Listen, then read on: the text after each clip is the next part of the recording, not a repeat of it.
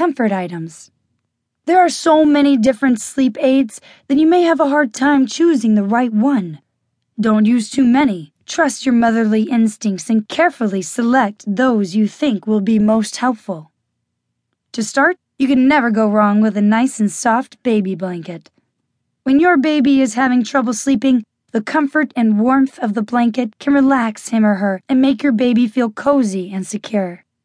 In addition, a small teddy bear or another small cuddly stuffed toy may be of great help. It is significant that babies have some object they can associate with sleep, so they can look for them every time they wake up crying and need comfort.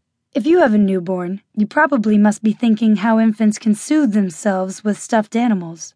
The truth is, they cannot adopt such comfort items, but it is very effective if you place the object near the baby. Even if an infant cannot hold it, in time, he or she will become attached to that particular sleep aid, and even its presence can be comforting.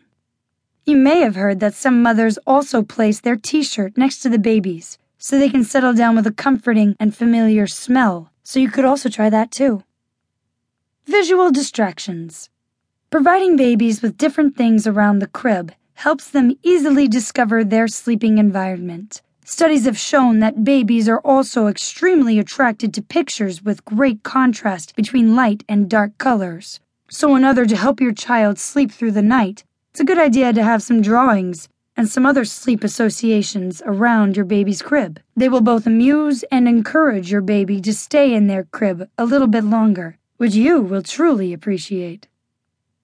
Twins and triplets. Should you go for a separate crib for them or put them in the same crib? The best choice here is to get separate cribs, but place them near each other. This will help them see each other without causing any safety issues. It's an interesting question to ask, really, but you will have some research to do on the behavior of both babies.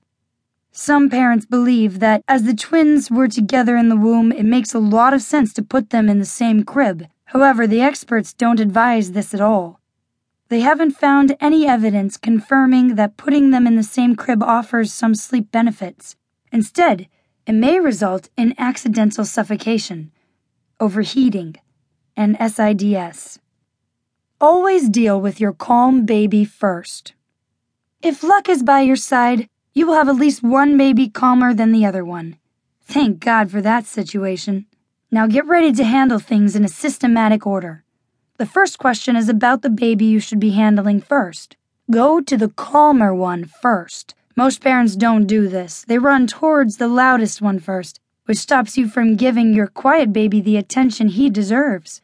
The research suggests that once the quieter one is happy, then settled, the other one won't disturb him because twins and triplets don't have any effect on their siblings crying. It's worth pointing out that identical twins usually have a similar sleep pattern. They usually start to sleep through at identical stages. However, you may see a change in sleep patterns if you're talking about fraternal twins, especially if they're different weight and temperament. Specific advice for triplets. Imagine you have three babies born together. How do you think you can manage triplets and help them sleep through the night? The strategies I have mentioned to soothe your babies will definitely help, but your workload will increase for sure. When you have identical triplets, it is usual to be at your wits' end when trying to get them to sleep. However, you can do some planning to handle things properly.